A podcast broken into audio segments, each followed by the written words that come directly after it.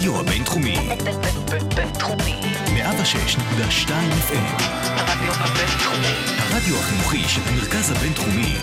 לקום ישראל. 106.2 FM. הייטק בפקקים. האנשים שעושים את ההייטק הישראלי.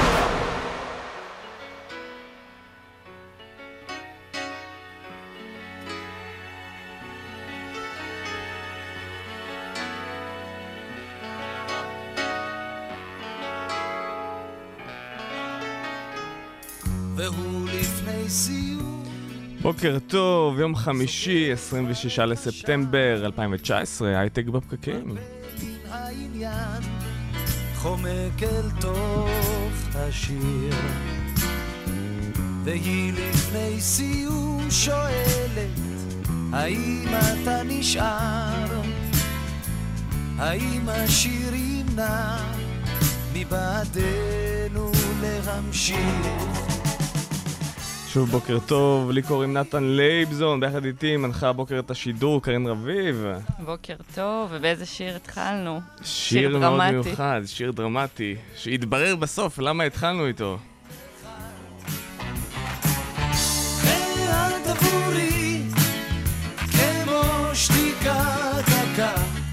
וכך או כך עוזב גם אותך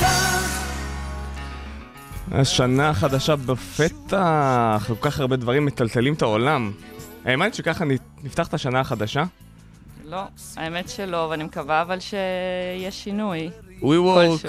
בסטרס, אמזון הגיע לישראל, ואתמול מנהיגי העולם קיבלו בראש, לא, את, לא אתמול, בשבוע, קיבלו בראש מ- מגרטה טונברג, שוודית בת 16, שקצת מנסה להזכיר מה באמת חשוב שנשים לב אליו בתור אנשים.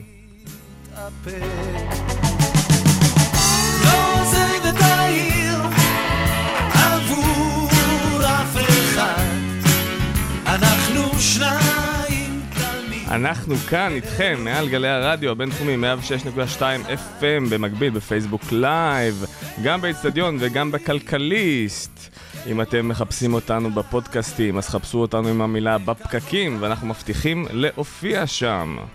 מוזמנים לשלוח לנו תגובות והערות תוך כדי שידור, הולך להיות לנו שידור מאוד מעניין, אז אנחנו רוצים ונשמח לשמוע אתכם.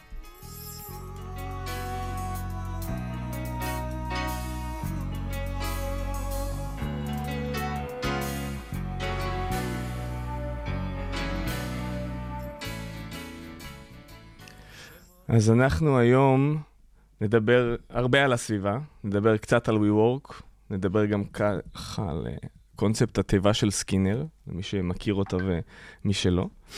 אה, וכדי לפתוח עם כל זה, אז אנחנו רוצים ככה להגיד בוקר טוב לדוקטור סיני נתניהו, מדענית ראשית בש... לשעבר, אה, בהגנת הסביבה, שבאה לדבר איתנו על הצד הפחות מדובר באנרגיות המתחדשות, נושא שהוא כל כך חשוב, במיוחד גם מה שראינו השבוע באו"ם, בעצרת האו"ם הכללית, עם דיוני האקלים, שינויי האקלים, המסת הקרחונים, המסת הסביבה, בעיות כן, באוזון, כל המיליונים שיצאו כל להפגין. הדברים הטובים האלה מסביבנו, ואף אחד פשוט לא, לא מסתכל לא לכיוון עושה הזה. כלום, אה, ובעיקר היינו מצפים שהממשלות, אה, העולם אה, יתגייסו ככה באופן יותר אה, רציני לנושא הזה ויעשו יותר.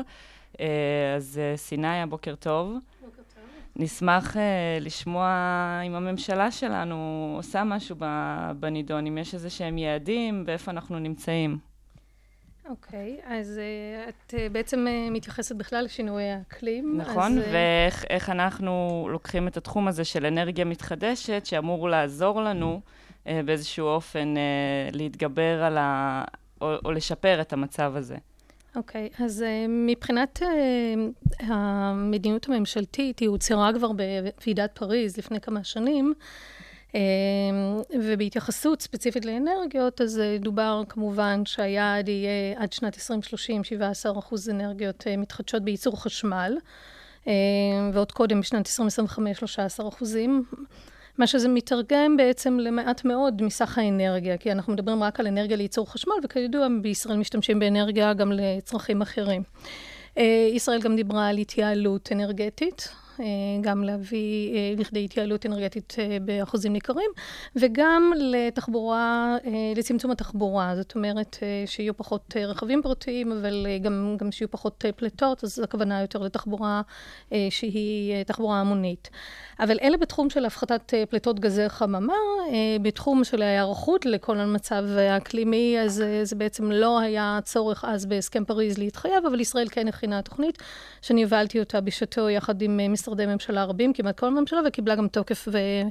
בממשלה. בעצם ממשלת ישראל אה, הכריזה שהיא מכירה בשינויי האקלים. היא גם הכריזה והיא מבינה שיש שינויי אקלים שמשפיעים פה על, פה על טוב ישראל. מאוד שהיא מבינה, אבל מה היא עושה בנידון? כן, מה, מה עושים? אז זהו, אז, אחד. אז, אז יפה, יפה אמרנו, כי, כי אנחנו בעצם... בסך הכל המדינה שיש לנו הכי הרבה ימי שמש בשנה בין מדינות ה-OECD, ואנחנו נמצאים אה, בפיגור אה, גדול אחרי כל המדינות האלה בשימוש באנרגיה מתחדשת. לחלוטין כן. אז, אז כמו שאתם אומרים, we need to walk the talk, ובעצם אה, אתם רוצים גם לדעת איפה, איפה יש פה תרגום להשקעות, אז אני רק אגיד את זה ממש בקצרה, ואני אתייחס תכף לאנרגיות המתחדשות.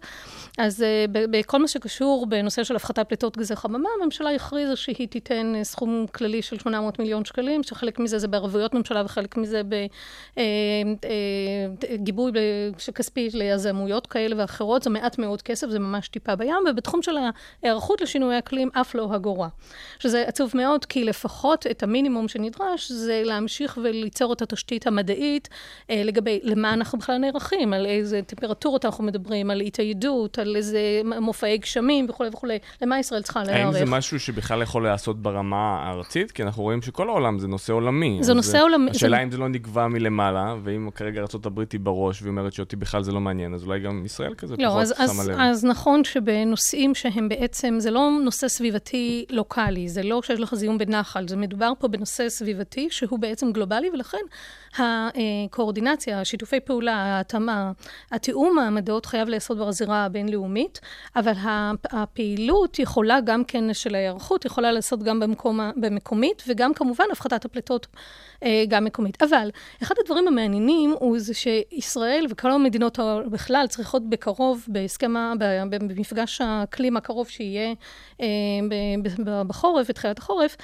אה, היא צריכה להודיע, בעצם צריכים להודיע על מה יקרה בעתיד. אחרי הסכמי פריז, אנחנו צריכים להודיע על היעד הבא. ואחד הדברים שמדינת ישראל באה ואומרת, אנחנו לא הולכים להפחית עוד פליטות כרגע, אבל אנחנו מתחייבים שבשנת 2050 אנחנו נשאף לזירו, לאפס פחמן. כלומר, אנחנו לא נעמוד ביעדים שהצבנו לעצמנו מבחינת השימוש באנרגיה אנחנו מתחדשת. מודיעים בצורה חגיגית לא, זו. אנחנו נעמוד, כי היעדים הם עד 2025 ו-2030, אבל אנחנו מדברים עכשיו על 2025, זאת אומרת, על 2050, 2050, ב-2050, שיהיה פה אפס פחמן. מה בעצם מדינת ישראל באה ואומרת? יש לנו גז טבעי, ואנחנו נמצאים במשחק הזה של הגז הטבעי כרגע, זה במילים אחרות, צריך פשוט לפרש, לפרשן את זה. שגז טבעי ש- הוא אנרגיה מתכלה, הוא- הוא לא אנרגיה יפה, לא, מתחדשת. בהחלט כן, גז טבעי הוא לא אנרגיה מתחדשת, הוא אז אנרגיה אנחנו מתכלה. רוצים ללכת לכיוון של אנרגיה מתחדשת, אבל אנחנו בינתיים ממשיכים את, ה... אנחנו ממשיכים את השימוש בגז טבעי, ואנחנו גם מרחיבים אותו בזה שאנחנו מציבים תחנות כוח ברחבי הארץ. נכון. למשל, שלמעשה בעוד uh, כמה עשרות שנים לא יהיה לנו אותו, ככל הנראה, להשתמש בו. נכון, וישראל אפילו עלולה באחד מן הימים, כתוצאה מתלות בתשתיות ובהשקעות שנעשות עכשיו, להפוך אפילו ליבוא- ליבוא- ליבואנית גז, אם היא לא תכלכל את צעדיה אה, באופן חכם. אבל אחד הדברים שעשה משרד האנרגיה לפני כמה חודשים, זה שהם אה, פרסמו תוכנית, כידוע, שבה היא אומרת שהתוכנית האסטרטגית של ה- של האנרגיה במדינת ישראל תהיה כזאת של 80% גז טבעי ו-20% מתחדשות. זאת אומרת, יש... כשאנחנו אומרים אנרגיה מתחדשת, מה נכנס אנחנו, פנימה? יפה, אז כשאתה אומר אנרגיה מתחדשת, אתה, אתה מכניס הרבה מאוד דברים, אתה מכניס אה, כמובן שמש ואתה מכניס אה, רוח, אבל אתה מכניס גם אגירה שאובה, והידרו, וטרמי, וביומאס הגלים, וג, ואת האנרגיה של גאות ושפל, אבל זה לא כל זה רלוונטי לישראל. מה שבאמת רלוונטי לישראל זה בעיקר שמש, אולי טיפה רוח, אבל גם זה כמובן עם, אה, עם אה, מחירים אה, לא, לא, לא, לא קטנים. אה, קרין ואני דיברנו לפני התוכנית על ההבדל בין אנרגיה מתחדשת לאנרגיה ירוקה, ואת שאלת אותי האם זה, זה אותו דבר, וזה לא בהכרח. לא כל אנרגיה מתחדשת היא אנרגיה שאנחנו היינו רוצים לראות כאן אצלנו אה, בארץ. יש דברים בכלל, מן הסתם, שאין לנו, פשוט אין לנו נהרות של מים, ולכן הידרו זה לא רלוונטי. טרמי, אנרגיה של אה, טרמופאור, גם כן אה, פחות אה, רלוונטי. האם אה, טורבינות למעשה שעכשיו הולכים ומציבים אותם ברחבי הארץ, קרוב למקומות יישוב, ואומרים לנו זה חשוב וזה יעזור לנו, האם זה באמת ריאלי להציב פה, להשתמש בכל הטורבינות האלה? אז ככה, אז כדי ש, שמישהו יבוא ויגיד שזה באמת אה, ריאלי, אז נדרש קודם כל אנשים מתחום מדעי האטמוספירה, שיבואו ויגידו, או מדידה של רוחות, כמו שעשה השירות המטאורולוגי אה, בישראל לפני אה, כמה שנים, בשיתוף עם משרד האנרגיה. זה מין אטלס רוחות כזה, שאנחנו באים ובעצם עומדים בכלל את הפוטנציאל, כי כשאת שואלת אותי אם לעשות את ההשקעה, אז קודם השקעה באנרגיות רוח, אז לפני שכל אחד לא רוצה בחצר האחורית שלו טורבינות רוח, שאני תכף אדבר גם על, ה, על, ה, על הגדלים שלהם, אז, אז מעבר לזה, אנחנו שואלים פה שאלה עסקית-כלכלית, האם בכלל יש רוח, והאם יש כאן פוטנציאל עסקי. אז קודם כל צריך לדעת את הדברים האלה. עכשיו, האם יש לנו אז, פוטנציאל? אז, אז שוב, אז, אז קשה לדעת, בגלל שאטלס הרוחות שפרסם אה, משרד האנרגיה עם שירות המטאורולוגי לפני כמה שנים, הוא מדבר על 100 מטר, אבל אם אתם תסתכלו על ההתפתחות הטכנולוגית, וגם כאן צריך לעקוב אחרי הדברים האלה, ההתפתחות הטכנולוגית בנושא של טורבינות רוח, אם אתם תסתכלו על שנות ה... תחילת אה, שנות ה-80, אמצע, אמצע שנות ה-80, אז טורבינות הרוח, כמו שאתם מכירים ברמת הגולן, אז היו אה, אה, בגובה, בגובה של 20 מטר, הקוטר של הלהב, של הלהבים היו 15 מטרים, הקוטר אני מדברת, והעוצמה, יכולת הספק 55 קילוואט. היום אנחנו מדברים על משהו אחר לגמרי, מודל 2018, אנחנו מדברים על טורבינות רוח שלפחות בממוצע, אנחנו יודעים, 161 מטר ואפילו יותר, הרבה הרבה יותר אפילו. אנחנו מדברים על קוטר של כמעט מטר 60. 160 סנטימטר, זה קוטר עצום, ואנחנו מדברים על הספקים של 5.3 מגוואט. זה פחות או יותר המספרים בעולם. זאת אומרת, אנחנו בכלל שמה חיים... זה אומר לגבינו? זה אומר שזה, ששווה לנו, שווה לנו במדינה לא, אז- שאין בה כל כך הרבה, אין הרבה רוח. רוח לעומת שמש? שווה אנחנו, לנו? אנחנו צריכים אבל להבחין, זה, זה אולי לא היה שווה לנו בעוצמות, ברוחות שהיו כשהטורבינות היו אה, נמוכות. כן. עכשיו מדובר בטורבינות גבוהות יותר. אז כאן נדרש לבדוק את זה, זה יהיה לא אחראי מצידי לומר כן או לא, זה מה שנבדק, מה שצריך לבוא ולומר זה, האם היזמים או האם המדינה בדקה את זה, ואם היא בדקה את זה, אז איפה? עכשיו, במודל הקודם, שבדקו את זה לטורבינות הרבה הרבה יותר נמוכות, של עד כ-100 מטר, אם אני לא טועה, או 80 מטר או 100 מטר, אז בדקו ומצאו שיש אזורים מאוד מאוד סלקטיביים בארץ, שיש בהם פוטנציאל, גם טיפה בצפון, ביו"ש, ובעיקר בדרום, אבל באזורים או שהם שמורים כשמורות טבע, או אזורים צבאיים. ומבחינה- ולכן הם לא ריאליים. מבחינה כלכלית זה משהו שבאמת אה, יצא לנו מזה משהו? לא, הכמויות הן מאוד מאוד קטנות. הכמויות הן, אה, הכמויות, גם, גם הפוט... ה- ה- אז אנחנו הדילמות בעצם החברתיות. מבינים שגם זה פוטנציאל יותר נמוך, אז אנחנו צריכים לח-. לחזור עוד פעם לאור השמש. אה, הייתה פה ראית. היוזמה הסולארית של הממשלה, שכבר לפני, אם אני לא טועה, בערך כעשור, נתנה, התחילה עם היוזמה הזאת, מי שמתקין על הגגות שלו פאנלים סולאריים ומייצר חשמל, בעצם יכול למכור את זה לחברת החשמל ואף להרוויח. אני לא ראיתי מאז ישראלים מתקינים ב- בעוצמה ובתדירות גבוהה ושוטפים את הארץ עם ה... עם, הדבר, עם. הלוחות הסולאריים. השאלה היא למה, איפה האתגר פה, ואיך אפשר עכשיו באמת להתחיל איזושהי יוזמה שכן תצליח. אז אוקיי, אז קודם כל בעצם זה לא רק העשור האחרון, בעצם היוזמות הראשונות, החלטות הממשלה הראשונות כבר איך, אה, הוחלטו ב-1998, אם אתה מסתכל כרונולוגית, אז אנחנו מדברים על רצף של 20 שנה של החלטות שונות בתחום האנרגיה המתחדשת, והתוצאות היום, כיום, הם די, די, עדיין רואים שאנחנו לא התרוממנו שם באחוזים. אם אתה מסתכל על אה, דוח של הלשכה המרכזית של הסטטיסטיקה, לסטטיסטיקה, נכון ל-2017, 2.6 אחוזים מכלל אספקת האנרגיה הראשונית בישראל. בישראל הם uh, קשורים ב, ב, באנרגיה מתחדשת. זהו, 2.6 אחוזים. כן, יכול להיות שהיום זה קצת עלה, כי אנחנו מדברים בכל זאת על 19, ל-3, 4, 5 אחוזים יכול להיות. אבל עדיין, גם אם זה 5 או 6 אחוזים, לא. הללויה זה לא מספיק, בדיוק. וגם, דרך אגב, האחוזים האלה שמצטט הלמ"ס, הוא מדבר על אה, שיותר מ-50 אחוז מה-2.6 אחוזים האלה, הם בכלל כתוצאה מחימום מים בדוודים, בדודי שמש. אז זאת אומרת, זה לא הטכנולוגיות. אבל מאז קרו דברים בשנתיים האחרונות, אז נוספו, אז עוד כמה אחוזים. אבל שוב, אנחנו לא רואים פה פריצת דרך. נכון שהותרו מספר חסמים בתחומים של מיסוי ובתחומים של סטטוטוריקה וכולי. גם לאחרונה רשות החשמל אה, עשתה אה, פרסום להתקנה של אה, מתקנים סולאריים, ויש אנשים שאכן התקינו, אבל שוב, כשאתה מסתכל על בתים פרטיים, אז זו החלטה של אדם פרטי, האם הוא רוצה להשקיע, ואי הוודאות שלו, האם הוא באמת הוא סומך על הממשלה שתשלם לו את הסכומים, שהוא יקבל את הסכום שהובטח לו לאורך זמן. אז איפה הבעיה? הבעיה היא אצל האנשים עצמם, או זה... בעיה שהממשלה לא דוחפת מספיק? לא, הממשלה לא דוחפה מספיק. זה לא, אם הממשלה הייתה רוצה, אני חושבת שהייתה דוחפת הרבה יותר, אה, אתה יודע, לדוגמה, כשרצו לעשות, אה, לקדם נושא של חסכמים בתחום המים, בנושא אחר, אז כן קידמו. אז אנחנו יודעים איך לעשות אה, קמפיין. המדינה יודעת איך לעשות קמפיין. אבל יש גם בעיה נוספת, למשל, איפה שאפשר לעשות עוד, זה בבניינים של בתים משותפים, אז הרבה פעמים אתה צריך התארגנות והסכמת כל הדיירים, אז יש פה גם, גם כשל בצד הזה. זה לא מספיק שהממשלה תדחוף ות, ותעשה קמפיין ותעלה את המודעות ותאפשר מבחינה סטטוטורית ומבחינת היתרים ומבחינת תעריפים, גם אז צרכנים צריכים לרצות. אה, זאת אומרת, אתה בעצם מציג כאן בעצם שיש פה כמה סדרי גודל לנושא של אנרגיה. אתה אומר, יש בבתים פרטיים או בתים משותפים, יש אבל גם כן אנרגיה כמו אה, אנרגיה פוטו-וולטאית שאפשר לשים במתקנים גדולים כמו בחקלאות או במ... על מבנים תעשייתיים גדולים, שזה סדר גודל אחר, ויש כמובן חוות גדולות מאוד, שאנחנו אה, ראינו כבר שנפתחו כאן, כאן בארץ, וכאן כנראה יש יותר פוטנציאל. דרך אגב, יש גם פוטנציאל בין מדינות. מדינות, כי שוב, יש פה עניין של שטחים, אנחנו לא רוצים לראות את עצמנו, אה, כמו שראיתי לא מעט מקומות ביוון, שבמקום לגדל גידולים חקלאיים, מגדלים תאים סולאריים בהשאלה, כן, פורסים המון תאים סולאריים. אה, זו, זו דילמה, מה עושים עם הקרקע. החדשנות הזאת יכולה לבוא מישראל? את רואה איזשהו, איזשהו ניצוץ ל... העניין הזה? תראה, החדשנות uh, בנושא של הפוטו-וולטאים uh, פחות אולי uh, דווקא תבוא מישראל, כי הבסיס, גם, גם בזמנו שקידמו בגרמניה המון, המון כספים לתחום ה-R&D, Research ו-Development, בסוף התברר להם שאת השכפול עשו במדינות כמו בסין, ובסופו של דבר גרמניה אפילו בעצמה מייבאת אולי תאים סולאריים לתוך uh, גרמניה. אני חושבת שפה לא החדשנות בהכרח, אני חושבת שצריך להסתכל על כל המקטע הזה של ניהול אנרגיות מתחדשות, ויש כמה מקטעים, ובחלק מהמקטעים ישראל כן יכולה לעשות, אה, ליצור פריצות דרך. אחד זה במדעי האטמוספירה ויכולות חיזוי. זה, זה נושא שבהחלט בישראל יש יכולות, ואני חושבת שראוי לעשות את זה גם ברוח, גם בשמש. אה, אחר כך יש טכנולוגיות ועיצוב מוצר, ייצור ותיעוש, הבקרה ותפעול של המתקנים ואינטגרציה עם הרשת. אז אולי זה דברים שגם נעשים במקומות אחרים. דווקא אינטגרציה עם הרשת החשמל, אני חושבת שבישראל כן יש יכולות אה, בתחום בהייטק. ואני חושבת שהנושא הכי הכי חשוב בתחום, בתחום האנרגיה, ואני לא יודעת כמה זמן יש לנו, אבל אותו חשוב לי... אנחנו ממש צריכים לסכם. חשוב לי להדגיש, זה נושא של הגירה, אה, פתרונות הגירה. אני חושבת ששם כן ישראל יכולה לעזור וליצור אה, פריצות דרך, גם בפתרונות ההגירה, גם בניהול ההגירה, וגם באופן מתקדם יותר בסחר בעודפים.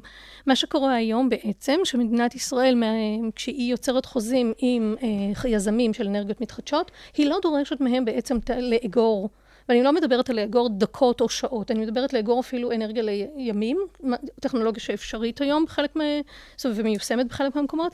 כמו ברק... שאנחנו אוגרים מים. כמו שאנחנו אוגרים מים. הרבה יותר קשה לאגור אנרגיה, אבל יש היום את האפשרות לאגור בבטריות, ושם הפריצות הדרך. יש שם גם קשיים כמובן, כי מדובר שם שוב בחומרים שגם הם מתכלים, גם הם נדירים, גם הם נמצאים ברוב אה, בידיים של סין.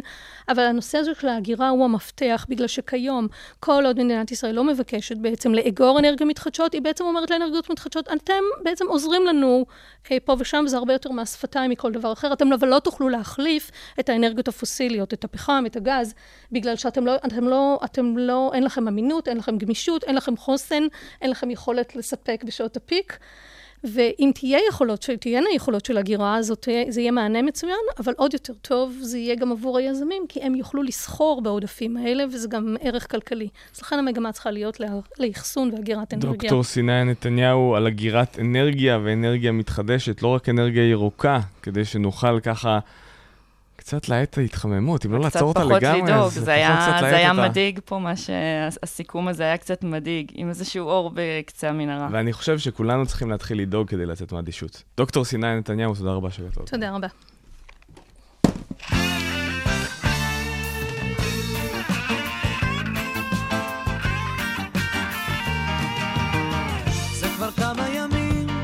שבצוותא מופיע זמר מחופש עם שירים מאתמול שאיש לא יבין, שאיש לא יתפוס. ורק את באולם לבדך מקשיבה ובוכה בשבילו. על מה את בוכה? שירים זה גיטרתו וחלומות. כן, אחרי השירים אקח אותך, או ואת צעירה. ברוח של עיר תנשב בודדים, כן, הרוח נושבת קרירה. וסדרן מנומנה מקיבוץ בגליל שעזב את הכל. ישאל מה שעה ואת תעני שבכית ואין לך שעון. כך עובר לו יום ועוד יום וכאילו השמש היא עוברת אותנו נמוך כי אנחנו כמו כל אחד עוד אם נהיה פה מחר או צלצלי אליי כבר בתשע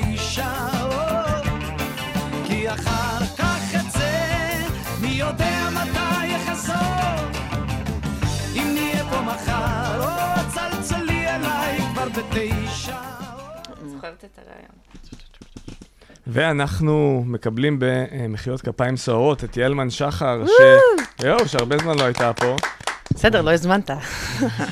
נכון, מה, אני צריך להזמין. אני על תקן סותמת חורים, נראה לי, יש תחושה. תפתחי את התיבה של סקינר ותגיעי. לגמרי. אמ, אז הייתה לך אה, לא מזמן אה, שיחה מעניינת עם בן אדם אה, לא חשוב לא שמות. מוכר, שאף אחד לא מכיר, ובאת לפה כדי לספר לנו על... אה, לקחת את המודל של התיבה של סקינר, שאני בטוח שאף אחד לא שמע על זה. אולי... למה אולי ככה? החתול של שרדינגר אנשים שמעו, כי כולם, כולם כל הזמן מדברים נכון. על זה.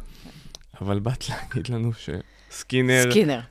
אנחנו, סקינר. נהיים חיות מחמד שם? או כן, אנחנו בעולם הטכנולוגי. ניסוי אה, בתוך מעבדה? מוציאים את החיה שבנו, בוא נגיד את זה ככה. יש הרבה הרבה אנשים שהולכים ומרגישים שיש לנו יחסים של love and hate עם המכשירים הטכנולוגיים שלנו. מצד אחד, אנחנו לא יכולים בלעדיהם, מצד שני, הם מטריפים אותנו. ויוצא לי לנהל עם המון מומחים אה, שיחות על זה. אחד מהם, לא חשוב שמות, פרופסור דן אריאלי. ואחת השיחות האחרונות שניהלנו על זה, אה, זה בעצם על מה זה יושב, למה כל בני האדם מרגישים את זה. ואז אה, השיחה התגלגלה לדבר על תיבת סקינר. תיבת סקינר, עכשיו לטובת מי שלא מכיר, אה, סקינר, כמוני. כן, סקינר לא הוא כולם. פסיכולוג מאוד מוכר אה, וידוע בפסיכולוגיה, הוא בעצם אה, בנה תיבה, היא מורכבת משני חלקים. עכשיו תחשבו כמו על שני חדרים מחוברים, עם דלת ביניהם. מכניסים אה, לתוך אחד החדרים חיה, יונה, כלב, חתול, הכל היה שמה, וברגע שהדלת אה, נפתחת, יש לפני זה צליל, הדלת נפתחת, ואז החיה מסתכלת, רואה, יש בפנים ממתק, לוקחת, אוכלת ומחכה. ואז עוד פעם יש צפצוף, הדלת נפתחת, היא מכניסה את הראש, עוד פעם ממתק, אוכלת, מחכה. באיזשהו שלב, כמו שאתם מדמיינים לעצמכם, החיה שבעה, נכון? אכלה הרבה ממתקים, עדיין ממשיכים להביס אותה? עדיין ממשיכים, ממשיכים, אבל היא, בסופו של דבר היא הולכת, היא, היא הולכת הצידה, לנוח וכולי. אבל... חשבתי הולך לעשות כושר. לא, היא הולכת לישון, חביבי, עם כל כך הרבה אוכל. עכשיו תראה משהו מגניב. אה, בניסוי השני, הדלת, אה, שומעים צלצול, הדלת נפתחת, ולפעמים יש ממתק ולפעמים אין. עכשיו, במתנאי הזה, החיות נטרפות. אה, חלקן מגיעות לתשישות עד מוות. הן לא מפסיקות ללחוץ על, על הכפתור שפותח את הדלת, עד, עד מצב באמת של מוות. למה? למה זה קורה? כי הן לא יודעות אם זה עכשיו יהיה? יהיה או לא יהיה.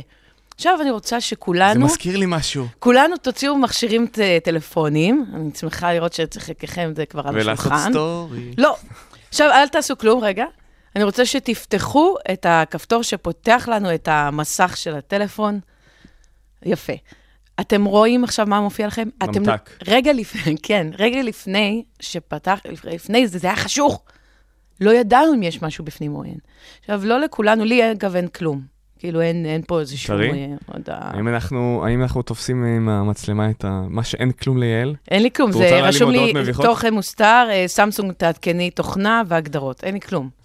אין לי שום הודעה פה. אבל בכל מקרה, אנחנו נבדוק משהו, אם כבר uh, פתחנו כן, אותו. אם את רואה שקיבלת איזה אס.אם.אס, תבדקי מה זה. אבל גם אנחנו נבדוק, אולי איזה אתר, איזה פייסבוק ככה. אה, אם כבר פתחת, אז כן. זהו, זה מדבר אה, על שכלול של תיבת סקינר. בגדול, בואו נבין רגע שנייה את הממצאים. זה תיבת סקינר החדשה של 2020. ברגע שאנחנו... הסמארטפונים שלנו. הסמארטפונים שלנו, הטכנולוגיה בכלל, היא בנויה בצורה כזאת, שבכל פעם שאתה פותח אותה, אתה לא יודע מה מחכה בפנים. זה התגמול הכי, הפסיכולוגי הכי חזק שיש היום בטבע. ואז זה מאוד מתסכל שאנחנו פותחים ואין שום, שום חדש. ואנחנו צריכים להתמודד עם בוואטסאפ, החיים האמיתיים. פייסבוק, יפה. אינסטגרם, שום לב. מייל. שים לב, נגיד אתה אומר, אה, קיבלת עכשיו את הטלפון פעם ראשונה, אתה מתיישב לשידור, אתה אומר, טוב, אני לא אבדוק אה, הודעות באמצע שידור. אבל אז החלטת בכל זאת לבדוק, וראית, וואו, יזהר יזהר השאיר לך אה, הודעה מאוד חשובה, איזה מזל שפתחת באמצע שידור את הטלפון. מה תעשה בפעמים הבאות? בעצם בפעמים הבאות אנחנו נמצא את עצמנו פותחים במקומות לא הגיוניים את הנייד, בשביל הפעם הזאת שאולי הפעם יחכה לנו משהו חשוב. זה גורם לנו להתנהגות לא רציונלית ולא הגיונית. הנה הבשורה האמיתית, וזה באמת אה, מגיע גם מדן אריאלי וגם מאוניברסיטת הרווארד. הקשר בין ההתראות האלה שיש לנו ביד לזמינות אה, הוא מאוד נמוך. למה אתם שמים התראות? כדי שתהיו זמינים, נכון? אבל הקשר הוא נמוך. יותר ויותר אוניברסיטאות בעולם מוכיחות את זה. רגע, יש אוניברסיטאות שבכלל מראות שהקשר הוא שלילי. איזה קשר? שבין ההתראות שיש לך בנייד, ה-push notifications בנייד או במחשב, לבין הזמינות שלך. הן מראות קשר שלילי. היום כבר יודעים שאם יש לכם התראות, בואו נבדוק תכף את הטלפונים שלכם, אם יש לכם התראות, סימן שאתם אנשים שאתם פחות זמינים. זו שאלה פילוסופית מה זה זמינות, נכון? אתם פחות אה, זמינים כרגע לאולפן. בעולם הווירטואלי או בעולם האמיתי? אתם לא כאן ולא כאן. אתם לא כאן ולא כאן. אתם עסוקים בללחוץ על דוושה. ואין לזה שום קשר ליעילות, זמינות וכולי. אז כל מה ש... בעצם השיחה שלי ושל דן אריאלי הסתכמה בזה שההתראות, הן מפעילות את תיבת סקינר. אם נוריד אותם, אז זה מרגיע משמעותית את הלחיצה על הדוושה. אתם תלחצו על הדוושה, אבל כשאתם מחליטים אקטיבית, לא כי כן. משהו סימן לכם, ואתם תהפכו להיות אנשים יותר זמינים, צריך להפחית את ההתראות גם... אה, זמינים גם בנייד, זאת אומרת שגם אם עכשיו חיביתי את כל ההתראות ואנשים מחפשים אותי בוואטסאפ, אני אה, אהיה יותר זמין הם יכולים בשבילם? להתקשר, אם יש איזה מצב חירום עכשיו. ואז תגיד, למה אנשים. מתקשרים אליי? מה תוך מה כדי מצב נהיגה? חירום? אבל, תראי? שהם לא התקשרו, את יודעת למה? כי אז לא הדחיפות של חשוב. דברים נאמדת בין 4 ל-7 אחוזים. זאת אומרת שבמהלך יום שלם, בין 4 ל-7 אחוזים מהדברים שהתרחשו בטלפון, אה, הצריכו ממך התייחסות מיידית. כל השאר היו סרק. אבל כל מי שמקשיב לנו וכל מי שנמצא פה באולפן, מתייחס לכל פעילות של הטלפון כאילו זה 100 אחוז. אז אנחנו בבעיה. אז בעצם מה שאנחנו צריכים לעשות מעכשיו זה לכבות את כל הנוטיפיקציות? להוריד כמה שיותר, גם בדיוק על זה הייתה השיחה שלי עם אה, פרופסור דן אריאלי, שגם אצלי וגם אצלו אין נוטיפיקציות. אין לנו בכלל. זאת אומרת, אם אתה שולח כמה לי... זמן עכשיו- לוקח להיגמל מזה? כמה זמן לוקח לגמל? 21 יום, פחות או יותר. אצל עם רוב קריז, אה, האנשים. קריז ככה רציני. זהו, את יודעת אה, משהו מעניין? מצחיק שאת אומרת קריז. כי אחרי 4-5 ימים, מדווח על קריז, זה הממוצע, שממש קריז, כמו, כמו אצל נרקומנים, אתה מכבה את ההתראות, ואחרי 4-5 ימים אתה אומר, טוב, זה לא בשבילי, ילד חמודה והכל, אבל אני, אני עסוק, אני צריך את זה, אני, זה גורם לי להיכנס יותר, אני לא יכול, אני לא... ואתם מחזירים את ההתראות. יעל, אני זוכרת שכשהיית פה פעם קודמת, דיברת על זה שאנשים אה, הולכים להופעות וכל מיני, וגם כל הזמן מצלמים, כל הזמן מצלמים, ואז הם לא, לא, נוכח, לא נוכחים ב, אגב, במקום. זה, גם על זה עשיתי וגם אם הם אה, כתבה לא בהודעות מזמן. האלה, באמת זה... שהראיתי אנשים מצלמים במסעדות, באירועים, זה בסדר להשתמש בזה כמצלמה, אני לא רוצה לצאת פה כמו איזה טבעונית אה, סלולרית. אבל עומדים כל הזמן ככה עם לא, רק הווידאו. צמחונית. זה צמחונית, אני לא, אני לא, אני לא טבעונית ואני לא צמחונית, אבל אני אומרת, אם אתה מצלם בהופעה, אחד, ויש לך push notifications, אחד הדברים שיקרו זה שאתה תפתח את המצלמה לצלם, ואז מישהו ישלח לך הודעה. ואז אתה רואה, רגע, וקשה לו להתייחס לזה, כי אנחנו בתוך תיבת סקינר, זה איזשהו זה מאבק אה, פסיכולוגי. ומאז שעשית את. השינוי הזה, את מרגישה כן. יותר ממוקדת? שקורה- מרגישה תראי, כן, שאת יותר ימים- נוכחת בחיים? כן, יש ימים שאני בודקת יותר את הטלפון, שאני לוחצת על הדוושה יותר, כי אין מה לעשות, ימים שאין הרבה עבודה ובא לי גירויים. אבל בימים שפתאום, נגיד, אני ואתה ניכנס לאיזה שיחה, ממש, יהיה לנו איזה שעה שיחה מטורפת, אף שום דבר לא יקטע את השיחה הזאת. אני אזכור את זה פעם הבאה, שתזמיני אותי, ואז אנחנו נעשה שיחה. נראה כמה פעמים את מסתכלת בטלפון. איך הוא לא מתבייש? כאילו, אני, פה סותמת אה, חורים באולפן על אייטמים, במקום שהוא יכיל לי שטיח אדום. טוב, תבדקי את יש זה, פה אבל... שטיח אדום, פשוט פספסת אותו. אה, לסיום, כן. איחולים לשנה החדשה למאזינים. חברים יקרים, אה, אני רוצה לאחל לכם אה, שנה של אה, תובנות. תבינו שאנחנו נמצאים בעידן כלכלת הקשב. כל ההתראות הן לא שייכות לזמינות. הם הדרך של חברות טכנולוגיות להתפרנס, ואם אתם אה, תבינו את, הדבר הזה, אני בטוחה, סבורה ובטוחה שיהיה לכם שנה הרבה יותר מפוקסת וקשובה. ילמן שחר על דיאטת הנופטיפיקציה, תודה רבה. בכיף.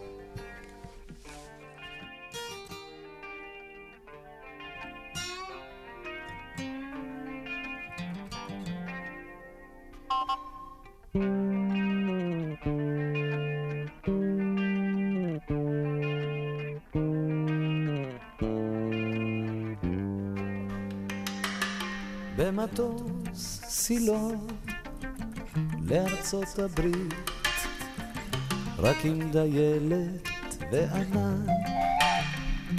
שתי דקות לנחות, שתי דקות להמריא, ובאלה יש עוד זמן. אז אני פונה לפתע לדיילת ואומר לה, יש לי שאלה אחת להעביר. אם אפשר לחיות למטה, כאילו זה למעלה, הרי היא ציפור שחיה באוויר. שתי עיניה מחייכות, שאלה של השקפה. אם חיים יותר נכון, אז לא משנה איפה. במטוס סילון, בשיחה מקרית, רק עם דיילת וענן. חדשות השבוע. עם חבר הכנסת יזהר שי וגם ירון מגל נכנס לאולפן. מה העניינים? מה קורה? קרו דברים מעניינים השבוע. כן, חוץ מבחירות. אז בואו נדבר על זה. השבוע הזה, מנכ"ל WeWork, חברה שאנחנו מכסים פה כבר לדעתי שלוש שנים וחצי לפחות, לפחות. ודיברנו עליהם אה, ארוכות ורבות, ואפילו לאחרונה, כשהם החליטו שהם הולכים להנפקה ציבורית. אז אתם יודעים מה קרה? מנכ"ל WeWork, אדם נוימן, הודיע שהוא מתפטר, בואו נהיה כנים, הוא התפוטר, אם אנחנו רוצים להיות נחמדים, הוא פוטר בבושת פנים, אם אנחנו רוצים להיות פחות. זו חברה שהוא בעצמו הקים אותה, חברה ש... מייסד שותף. מייסד, אה, מייסד מאוד אה, חזק, אה, והוא בעצם ה-CEO, המנכ"ל האגדי, הכריזמטי, ובואו נדבר אה, לזכותו, שהביא את WeWork אה, לגבהים אה, בלתי נתפסים, חברה שכל הזמן עמדה בביקורת קשה של אנליסטים וציניקנים. קראו לה בסך הכל חברת נדל"ן, שניסתה לעטוף את עצמה בדברים כאלה ואחרים, אבל אם נהיה כנים, היא יצרה סטנדרט, היא גרמה למצב שאלפי, עשרות אלפי חברות, למעשה יש להם כחצי מיליון לקוחות ברחבי העולם, החליטו שדווקא שם הם רוצים לשים שם את משכנן, ורוב החברות האלה הן חברות אה, טכנולוגיה. הייתה אווירה מסביב, הייתה טכנולוגיה טובה, יש עדיין, ו-WeWork הייתה אמורה להיות uh, אחת מההנפקות המדוברות והחמות של השנה הזו. הם יצאו לתהליך הזה בתחילת הקיץ, ואז uh, התגלו הקשיים. הקשיים האלה היו קשיים של uh, גיוס כספים, שכנוע משקיעים מוסדיים בשלב הרואוצ'ו, בשלב שבו החברה מנסה למכור את מניותיה למשקיעים, uh, או לייצר צבר של הזמנות לקראת הנפקה למשקיעים uh, מוסדיים. איך אה, נגיד את זה, לא התקבלה כל כך בחמימות. המשקיעים הסתכלו על המודל העסקי של WeWork, שהפסידה השנה הזו כבר כשלושה ומשהו מיליארד דולר, ועוד לא נגמרה השנה. הסתכלו על צבר המזומנים של החברה, שהוא לא גבוה במיוחד. הבינו שלחברה יש כמה חודשים לחיות, אלא אם כן היא תלווה כמה מיליארדי דולרים ותגייס בהנפקה. והתחילו לחתוך באבלואציה, בהערכת השווי של החברה. הערכת השווי האחרונה שלפי החברה גייסה כסף היא הערכה נאה, 47 מיליארד דולר, מה שנקרא פרימני. היא קיבלה 2 מיליארד דולר מסופטבנק, תומך ותיק שלהם. והנה, היא ניסתה לגייס בהרבה יותר מזה. המחירים הלכו, צנחו וירדו. ההצעות שהגיעו ממשקיעים שמו ערך אה, נקוב לחברה של כ-10 מיליארד דולר. מי שמתרגם את זה לעולם המשקיעים, זה אומר שהמשקיעים מפסידים הרבה כסף. כי אם שמת כסף בחברה ב-50 מיליארד דולר, ועכשיו נמכרות המניות ב-10 מיליארד דולר, מכפל ש... כואב מאוד. כואב מאוד, ובזמן קצר מאוד. יש התעסקות. ממש התרסקות. גם נוצרה להם המון המון תחרות, אז יש פה, זה, זה כן. חלק מהבעיה, אין להם חסם מספיק טוב לתחרות, את זה הם לא השכילו לבנות עם כל הטכנולוגיה והכל. נכון, ובאמת הביקורת הקשה שהחברה סופגת היא שמצד אחד יש שם הייפ מטורף סביב ה-cooliות שבמשרדים והאווירה הזאת של חיבורים וטכנולוגיה. אתה יכול ללחוץ על כפתור במשרד בתל אביב ולהזמין חדר בניו יורק ולעשות דברים אחרים, ויש כל מיני דברים שהם אה, חיברו כטכנולוגיה שהיא מעין מערכת הפעלה של כל המשרדים האלה. בסוף זה לא שכנע את המשקיעים, כי בעיקר ההפסדים היו הפסדים אה, די אה, מפחידים. בוא לא נשכח את המכירה של אדם נוימן, שהוא מכר מניות תקופה לא, לא קצרה לפני שהם רצו בכלל לצאת להנפקה, והעלה הרבה סימני שאלה, למה אתה מוכר בכמות כזאת? זה היה כמה מאות מיליונים. מסר, מסר מאוד רע מבחינת... כן, איך הוא חושב מאמין בחברה. ודיברנו פה על זה שאני חושב שבפעם האחרונה ש-WeWork עלתה פה בתוכנית הזו, דיברנו על זה שאדם נוימן מכר את מניותיו, הרוויח הרבה כסף, שיהיה בריא, עינינו אינה הצרה בו. הוא גם, אם אני לא טועה, גם פילנטרופ גדול, אבל uh, הדבר הזה עורר את uh, דאגת המשקיעים. גם אדם נוימן uh, מדבר הרבה על רוחניות, הרבה על עולם חדש וטוב, וכל מיני דברים שכולנו נשמח לראות קורים, אבל את המשקיעים הציניקנים של וול סטריט זה לא ממש משכנע, זה אולי אפילו מרתיע. נכון. עד כדי כך שהכריחו אותו השבוע להתפטר. יש פה עוד כל מיני סיפורים אה, מסביב. בואו תחשבו רגע על המשקיע הענק שנקרא סופטבנק, שהוא משקיע של מאות מיליארדי דולרים, זה המשקיע הגדול בעולם בעצם, לפחות בעולם הטכנולוגי. זו הייתה אמורה להיות ההנפקה, הדבר הגדול. זה משקיע שאם אתם מכירים את הסיפורים המיתולוגיים, המוביל, המנכ"ל של סופטבנק, ישב עם אדם נוימן במונית בניו יורק ובמהלך נסיעה מיתולוגית של כמה זמן לוקח פקק בניו יורק? אני חושב שפחות מפקקים בתל אביב, על כ-20 דקות עד חצי שעה. נוימן שכנע אותו לשים את שני המיליארד דולר הראשונים, ואחרי זה עוד 20 מיליארד דולר שהוא אמור היה לשים שם וכן הלאה. אה, והעסק הזה לא עובד. זו הנפקה שאמורה הייתה לתת אה, דחיפה מאוד משמעותית למודל. העסקי. כן, טקסי, אה, לא במקום יודע. elevator pitch זה יהיה taxi pitch אולי- בגלל שה due diligence היה קצר מדי. יכול להיות, או שהפקקים בניו יורק גורמים לך קצת בלבול. יש לי שאלה, איך זה יכול להיות שאדם נוימן התפוטר מתפקיד המנכ"ל ועדיין נשאר יושב ראש הדירקטוריון? זה עדיין כי הוא בעל המניות הגדול, שזה סוג של סוכריה שרצו להשאיר אותו, רוצים שעדיין הוא יהיה חלק מהחברה. יש מושג של לבעוט למעלה, אתה מכיר את המושג הזה שמקדמים... תתרחק מהשטח. בדיוק, בדיוק. שאלה מצוינת, אני חושב שבאמת אה, צריך להסתכל במילים הקטנות, אתה יודע, או באותיות הקטנות. יושב ראש יכול להגיד, להיות כל מיני דברים בכל מיני מובנים, ומי שמאיתנו היה שם יודע שלפעמים היושב ראש נמצא שם כדי לתת את שמו הטוב לחברה. אני לא חושב שבמקרה הזה שמו הטוב של נוימן מוסיף ערך לחברה, אבל הוא בכל זאת היזם, המייסד, כנראה שרוצים לתת לו כבוד. ויכול להיות שיש לו גם הסכם עם החברה שאסור להוציא אותו משם, אה, יכול להיות שיש לו מניות מסוג מסוים שאי אפשר להזיז אותו. אה, אני חושב שהמשקיעים הציניקנים, ואולי לא ציניקנים. מצנח זהב שרוצים לעקוף אותו כן. בצורה הזאת כדי לא לשלם לו, משהו... כן, בסוף מצד אחד יש פה יזם אגדי שהקים חברה שבכל זאת יש לה פוטפרינט, יש לה טביעת אצבעות בכל רחבי העולם, ובצד השני יש משקיעים ששמו שם עשרות מיליארדי דולרים והרבה מאוד ציפיות. ויצר גם אמ, תחום חדש. זאת אומרת, גם, כן, גם, אם, כן. גם אם הוא לא נתרע מזה חזרה והמשקיעים שלו הפסידו, הוא יצר עוד איזשהו תחום בעולם שהרבה מחקים את דרכו, ויש עוד איזה תחום, צורך, שיש לו מענה בעולם שקודם לא היה. כן, ירון, כאילו- אבל אם נדייק עד הסוף, התחום הזה של shared office spaces, אה, משרדים משותפים, קיים כבר הרבה מאוד שנים, לפני הוא שהוא את זה. למדרגה כן, אחרת, הם מדרגה מאוד דיגו את זה, הם סיסטמטית. דיגו את זה בצורה מאוד טובה, שכולם כן, נכון. בסוף אמרו, אנחנו רוצים להיות כמו WeWork, אנחנו לא רוצים להיות כמו ריג'ס. ריג'ס נגיד היו נכון, לפניהם, הם... נכון. אה, אז התועלת. לעולם היא עצומה. הוא לא חלקל את צעדיו כן. כדי אז שהחברה באמת הזאת עם המשקיעים באמת שלה יצליחו. פילנטרופ.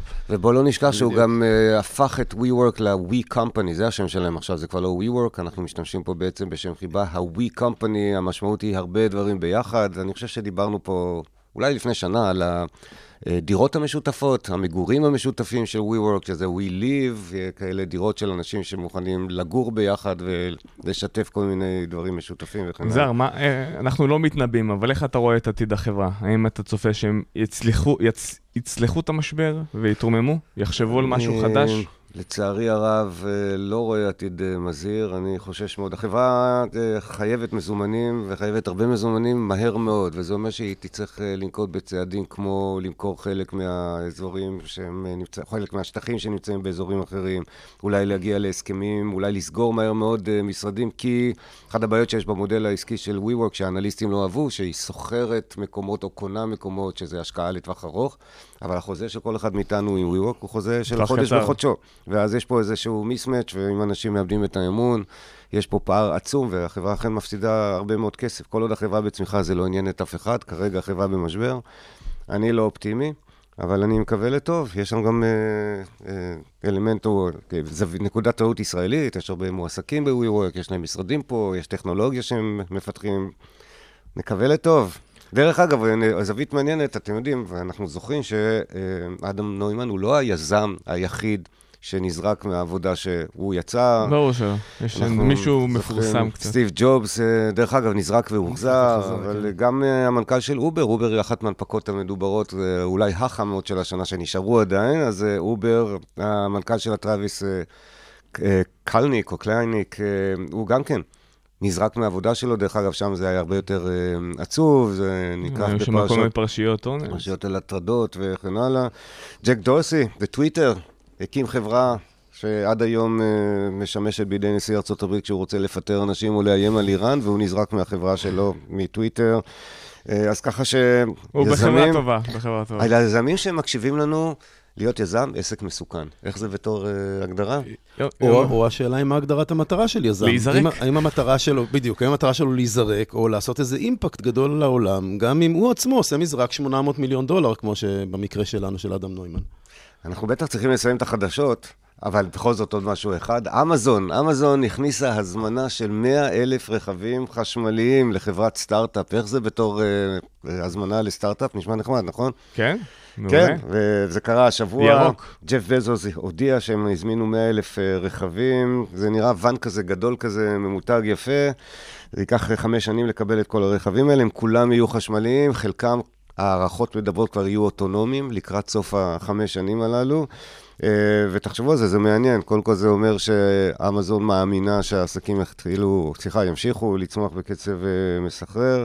דבר שני, אמזון שמה פה אה, את כובד משקלה על עולם הרכבים. דיברו הרבה על רחפנים שיגיעו אלינו הביתה וכולי. כנראה שאמזון חושבת שזה ייקח קצת זמן. בינתיים היא מצטיידת ב-100 אלף רכבים, זאת ההזמנה הגדולה ביותר בהיסטוריה של עולם הרכבים החשמליים. או שהרכבים זה הלאנצ'פד של הרחפנים. גם אפשרות.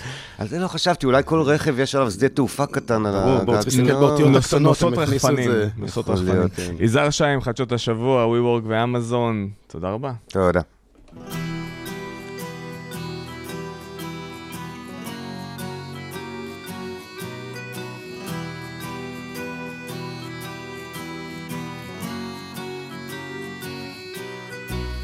שם בתוך מיטה, מול קיר ענק כחול, קר וזול, לפעמים אתה נאנח בלי קול, ובכל זאת, אמא שם שומרת גם כשאתה גדול, מחליפה לך בגדים, אומרת שאתה מלך הגברים, בשבילה אתה יכול להיות מה שבא לך לראש. למשל. מלך החיות או מלך ההרים.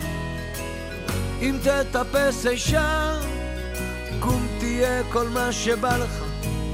כי בשבילה אתה תמיד מלך העולם.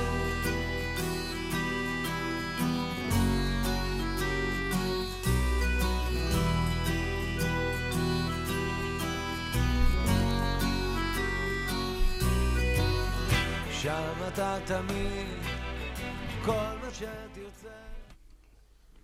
ואנחנו פותחים את הפינה סטארט-אפ בפקקים עם מלך העולם אחר, ירון מגל. מי אתה מארח היום? אה, אז היום אנחנו מארחים פה את לייזר רוטשטיין, שהוא אה, יזם בתחום אה, האנרגיה הירוקה, והתגלגל בכמה תחומים של אנרגיה ירוקה, מתחום לתחום, וזה מתחבר גם לעולמות האישיים שלו. אז בוא, לייזר, בוא תתחיל לספר לנו מה עשית בעולמות האנרגיה הירוקה. אז uh, אני התחלתי באמת עם אנרגיות מתחדשות כבר לפני 11 שנה, בתחום של אה, אנרגיה סולארית, אנרגיית רוח, ועד היום גם הקמנו הרבה מערכות של uh, אנרגיה סולארית. בערך ב-2016, אחרי חיפוש מתמיד לעוד אנרגיות חלופיות, כי את זה כבר עשינו, זה בסדר, זה כבר רגיל, הסולארי היום זה קומודיטי.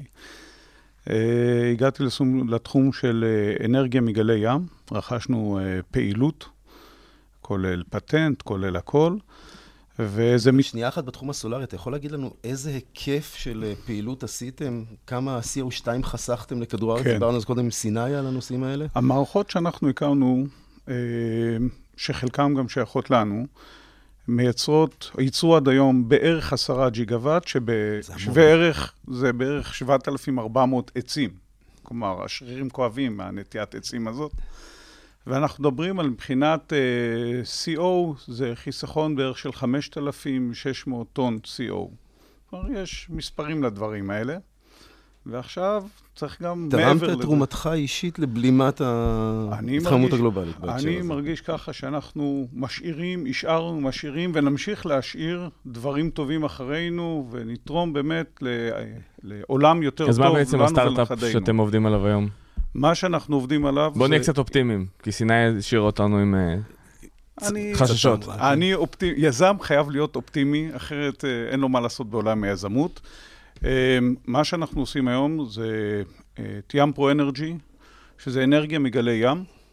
כאשר אנחנו מדברים על מצופים שקרובים ממש על החוף, על שובר הגלים החיצוני, שדוחסים נוזל הידראולי, משם הולכים למנוע הידראולי, אלטרנטור ולרשת. זה בגדול. כמובן שהשטן מצוי בפרטים הקטנים. אה, אז זה מה שאנחנו עושים. זה... אבל התחום הזה זה תחום שיש בו הרבה מאוד ניסיונות, אה, זה הרבה מאוד משקיעים התייאשו ממנו כי לא נמצא הפתרון הנכון.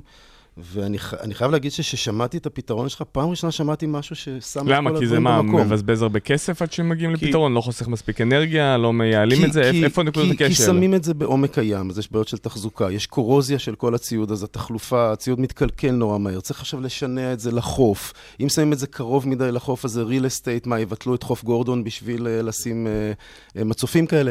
אז, ופתאום, כשדיברתי עם לייזר, פתאום הוא נתן משהו שפותר את כל הבעיות האלה ביחד. אז קודם כל, אני חייב להקדים פה שאני איש ים, כלומר, אני גם סקיפר, גם אה, צוללן, כבר הרבה שנים, וגם מתנדב ביחידת אה, חילוץ אה, צוללנים. אז אתה מוציא גם הרבה אנרגיה בים, ועכשיו אתה גם משמר. אז אני מכיר את הדברים האלה ואת כוחות ההרסניים. אתה צריך ללכת לצלול עם פרד קופמן, עם הסמנכ"ל מנהיגות של גוגל, שהיה פה בארץ כדי לצלול באילת שבוע שעבר. כן, אני שמעתי. עכשיו, אבל אה, כל האנרגיה שאתם אה, מייצרים, או חוסכים, או אוגרים, כן. למי בסופו של דבר זה מיועד? זה מיועד לצרכן קצה? לצרכן, לצרכן. אנחנו, את האנרגיה דרך חברת חשמל כמובן. שהיא קונה, מחויבת לקנות? היא, השיטה פה זה שיש דבר שנקרא PPA, Power Purchase Agreement. שזה הסכם בין, בין החברה לבין חברת חשמל ל-20-25 שנה, שהיא מחויבת לקנות במחיר ידוע ומוסכם מראש. אנחנו חיפשנו אה, באמת שיטה שבה אתה יכול להפיק אנרגיה יחסית בזול, וזה, אתה שאלת שאלה גם מקודם, אני עוד אתייחס אליה לגבי הסיפור של מה ההבדל בינינו, מה ההבדל בינינו לבין האחרים, יחסית בזול, שלא מצריכה את הסובסידיות הממשלתיות שאני לא מאמין על זה לאורך הזמן. רגע, חברת החשמל היא הלקוח היחידי שלכם? במידה, או, ו... לא, במידה יש... והיא לא הייתה רוצה להשתמש, זה, זה תוקע אתכם? לא, כי זה בהתאם, שוב פעם, כל מדינה מדינה ורגולציה שלה. בדרך כלל אנחנו משתדלים לקחת גם מה שנקרא אוף טייקר, עוד מישהו שיקח את זה קרוב. אה, מפעל לדגים בסקוטלנד, אה, מפעל תעשייה קרוב וכן הלאה, שיקחו את האנרגיה ורק את העודף לחברת חשמל. לפעמים אין לך ברירה, הרגולציה מכריחה אותך למכור לחברת חשמל. אבל אם היא תפר חוזה באיזשהו שלב או משהו כזה, תמיד יש כאלה שמוכנים. זה שוב פעם, כל מדינה ומדינה והסיפור שלה. אז אה, שאלתם מקודם גם לגבי הסיפור של ההבדל בין הטכנולוגיה הזאת, למה זה עכשיו? שאלתם לגבי... תספר איך אתה פותר את הבעיה, מה אה, הפתרון שלך? מה הפתרון שלנו? הפתרון שלנו מאוד פשוט. היות ואנחנו נמצאים קרוב לחוף, למעשה רק עשרה אחוז מהמערכת בא במגע עם המים, שהמים, שוב פעם, גם מניסיון אישי, מאוד הרסניים. כלומר, אתה, אנחנו לוקחים את הדברים החיוביים, אבל צריך להבין, הים יש לו כוח מאוד גדול, אנחנו לוקחים, תורמים אותו בצורה חיובית, וצריך גם לקחת בחשבון את הכוחות שלו. עשרה אחוז מהמערכת רק נמצא בתוך המים, קרוב לחוף. תחזוקה מאוד קלה, לא צריך לשלוח צוללנים וסירות, ואני תופס את הצד החיצוני של שוברי הגלים, שאף אחד לא משתמש. שובר גלים, המשמעות של זה זה להגן על אוניות שנמצאות בצד הפנימי, לא בצד החיצוני. אני תופס את הצד החיצוני, שמונה מטר מהשובר גלים, מקסימום זה מה שאני לוקח לכיוון הים. ככה שאין בעיה גם שהפגיעה הסביבתית כמעט לא קיימת, להפך, אני עוד מגן על שובר הגלים עם ה... אני סופג חלק מהאנרגיה ואני מגן על שובר הגלים. אז זה דבר אחד, זה העניין הזה של העשרה אחוז. דבר שני, ההולכה שאתה מדבר, כשאתה באמצע הים, שמים כבל תת אה, ימי, שלושה קילומטר במקרה הטוב, ואתה צריך גם את זה לתחזק. אצלנו אין את הקטעים האלה, פשוט אין. אנחנו ממש נמצאים יחסית ליד הלקוח הסופי שלנו. אה, אתה מצליח להשיג משקיעים לעניין הזה? זה הרי תחום אחד... כמעט מוקצה בהרבה מאוד מובנים. זאת אחת הבעיות בתחום הזה, היות ובאמת סבלו, 95% מהפרויקט הם היו באמת בעומק הים, אפילו 97%. וההתבססות של החברות הייתה על זה שמחיר ה... המחיר של קילוואט, בעקבות עליית מחירי הנפט שהייתה לפני עשר שנים ל-150 כן, דולר חבית לכיוון, אמרו, טוב, זה יעלה חצי דולר. חצי דולר אנחנו יכולים להתמודד כלכלית. אנחנו באנו, היות ויש לנו, אני והשותף שלי, זאביק פרץ, באנו מכיוון אחר. אמרנו, אנחנו יודעים שאנרגיה, למשל בסולארי, שהיא מתחרה, היא זולה ותהיה עוד יותר זולה. אז אנחנו חייבים לתת מחיר שהוא מחיר תחרותי בפתרון אנרגיה שלנו. ונכון להיום, המחיר שאנחנו אה, יכולים, ואנחנו משיגים, המחיר העלות שלנו, הוא מתחרה טוב מאוד בסיפור של האנרגיה הסולארית, וה-PPA, Power Purchase Agreement, שמדברים איתנו, זה נותן לנו החזרים של המערכת של ארבע שנים. מודל עסקי עובד בגלי ים, מדהים. כן. פעם ראשונה שאני שומע. לייזר, מה תאחל אה, לנו לשנה החדשה? אני מאחל שתהיה לנו שנה אנרגטית יותר טובה. שיהיה לכולם גם אנרגיות אישיות וגם אנרגיה כללי. אנרגיות שתהיה... חיוביות גם, שיהיו חיוביות. כמובן, רק חיובי. למרות שחשמל זה פלוס ומינוס אצלנו. אבל לפלוס והמינוס אנחנו צריכים להביא את זה לכיוון החיובי. וכמובן שיהיה שנה יותר ירוקה ויותר עם אוויר יותר נקי אה, לכולנו. לייזר רולדשטיין, אה, מנכ"ל מייסד שותף מים פרו אנרג'י. תמשיכו לעשות אנרגיה מגלי ים ולעשות טוב. תודה רבה. בהצלחה. בהצלחה.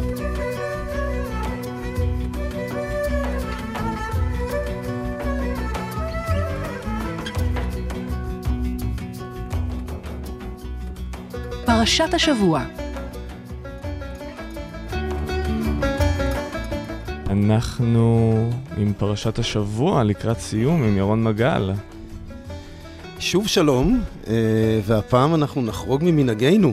אמנם אנחנו בפרשת ניצבים, הפרשה השמינית בספר דברים, לישורת האחרונה לקראת שמחת תורה, בסך הכל ארבע פרשות קצרות, אבל כשיש דברים יותר נדירים שקורים השבוע, צריך להתמקד בהם. והיום, אנחנו, השבוע אנחנו נפרדים משני דברים שמאוד יקרים לליבנו. אחד, אנחנו נפר, נפטרים, נפרדים. נפטרים? נפטרים. לא, חס וחלילה, נפרדים, אה, אה, נעבוד על זה אחר כך. אה, משנת תשע"ט, או, והאמת, אנחנו נפגשים מכל העשור של תש"ע, כל הגננות וזה, שהם תמיד עושים תבוא שנת, עצה, עליצות, עבודה, כל זה הולך להם לפח, הם לא יוכלו להשתמש בזה יותר, זה חמור מאוד. אה, נגמר, העין נגמר. זהו, נגמר העין. וואו, מדהים. לא רואים בעיניים כבר את השנים. זה השפיע על משהו? מה? זה השפיע על משהו? כן, השפיע על גננות. השפיע על גננות, בצורה חמורה מאוד, צריך לראות איך פותרים את זה. והדבר היקר המאוד לנו, שנפרדים ממנו גם כן היום, קוראים לו נתן, נתן לייבזון. או לייבזון, כמו שאמרנו קודם, נפרד מהלייבזון, לייבזון, אה, והמשותף לשתי הפרידות האלה, אה, אני חושב שזה המילה סליחה. אנחנו בתקופת הסליחות, נכנסים לימים הנוראים והכול, ויש מישהו שהצליח לסחוט את הסליחה הכי מדהימה בהיסטוריה של העם היהודי, קוראים לו נתן. נתן הנביא? נתן הנביא. ממי? כן. מדוד? מדוד, מדוד. שני חוטאים, שני, חט, שני אנשים שחטאו בספר מלכים הם דוד ושאול. החטא הרבה יותר גדול היה של דוד, לא של שאול. אבל בא אליו נתן הנביא והצליח בצורה מאוד יפה לגרום לו מיד להגיד, חטאתי, לקחת צעד אחורה, הוא נענש, אבל הוא לא איבד את המלוכה, לא, לא איבד את הכל. בזמן ששאול, כשבא אליו שמואל הנביא ובא אומר לו, אה, מה זה, מה זה הצאן הזה פה? מה זה? הם לא צריכים להיות פה. אה, אז כמובן, מה הייתה התגובה של שאול כשבאים אליו בצורה כזאת? אז הוא מיד, לתקוף חזרה ולנסות בכוח להילחם בזה, ובדרך בכוח להילחם בזה הוא הפסיד גם את העתיד שלו, והפסיד את חייו בסוף מזה, אה, ובסוף רצח את כל, כל עיר הכהנים נוב, כאילו, הגיע למקומות מאוד רעים, בעוד שדוד, בזכות מה שנתן עשה למענו, באמת מיד עשה תשובה. מה זה עשה תשובה? החוכמה היא כשעושים טעות, טעות זה אנושי לעשות. לקחת את הצעד אחד אחורה, לשוב אחורה בצעד אחד, ולהגיד, רגע, טעיתי, טעיתי, בואו נתחיל מחדש. והנה זה עובד גם באירוע כל כך קשה, אה, שהסיפור שם, אם אתם זוכרים, הוא התאהב בבת שבע, אשת איש, שלח את אוריה החיתי בעלה אה, למקום הכי מסוכן אה, בגבול, תבחרו איזה, ואחרי שהיא נפטרה, זה. ומה בא, נת... בא נתן הנביא ואומר לו? משל. לא... משל, בדיוק. הוא בא ואומר לו, תשמע, אני רוצה לספר לך, יש איזו בעיה, אולי תשפוט בה, שאיש עשיר מזמין איש עני לביתו, ולוקח את הכבשה היחידה, כבשת הרש שלו, אה, ושוחט אותה כדי להאכיל את האורח, ומיד דוד אומר לו, בן מוות האיש הזה, אומר לו, רגע, בוא תחשוב, שמעתי איזה סיפור על בת שבע וזה, וגרם לדוד להיות זה שזה, מאוד מאפיין אותך גם, נתן, להיות זה שתמיד בדרכי נועם, ותמיד בדרך הכי הכי נעימה עושה את הדברים.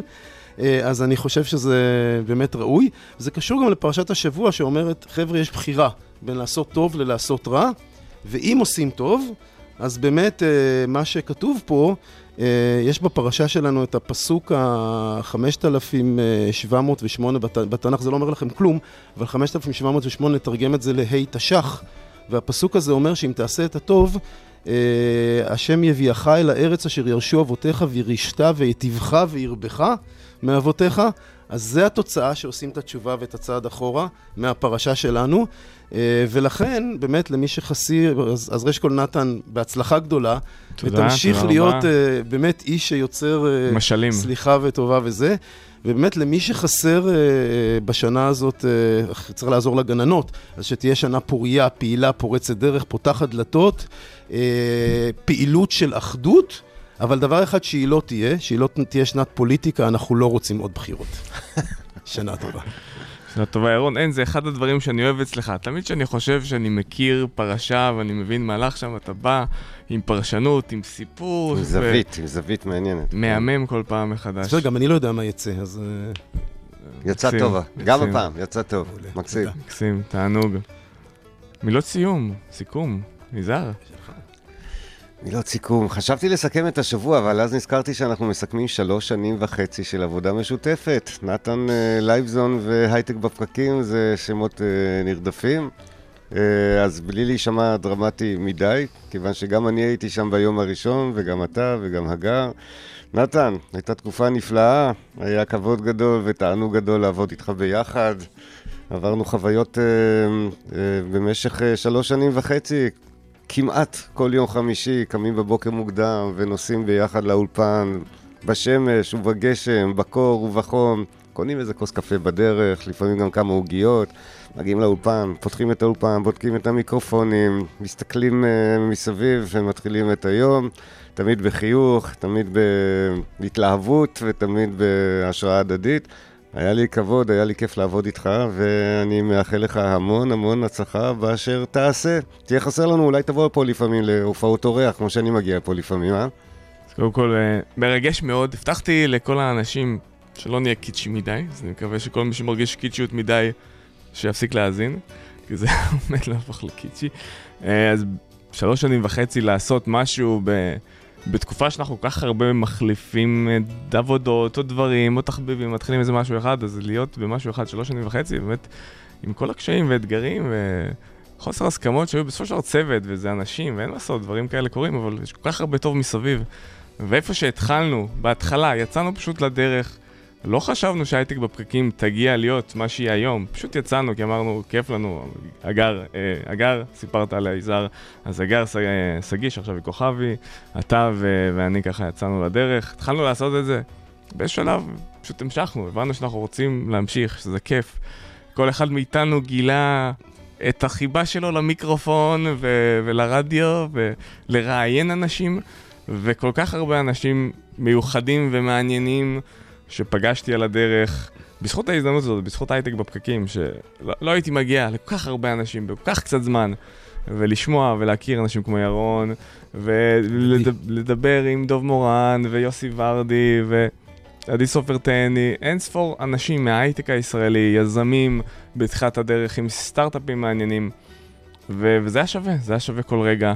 אני פשוט לא יכול להגיד כמה תודה אני מוקיר לך, למערכת הזאת, לתוכנית, לכל החבר'ה מהבינתחומי, על כל השיתוף פעולה, שהיו לנו כבר בית חם במשך שנתיים. זה היה פשוט מסע מופלא, אבל לפעמים המסע מגיע לסופו, או סוף זמני. תמיד אי אפשר לדעת, never say never. וכל אחד ממשיך הלאה בכל מיני מסלולים, אנחנו נמשיך ללכת במסלול, לפעמים מסלולים מגבילים, לפעמים מסלולים שחותכים, אבל תמיד יהיה לנו את הייטק בפקקים. זה, זה שלנו. אחלה.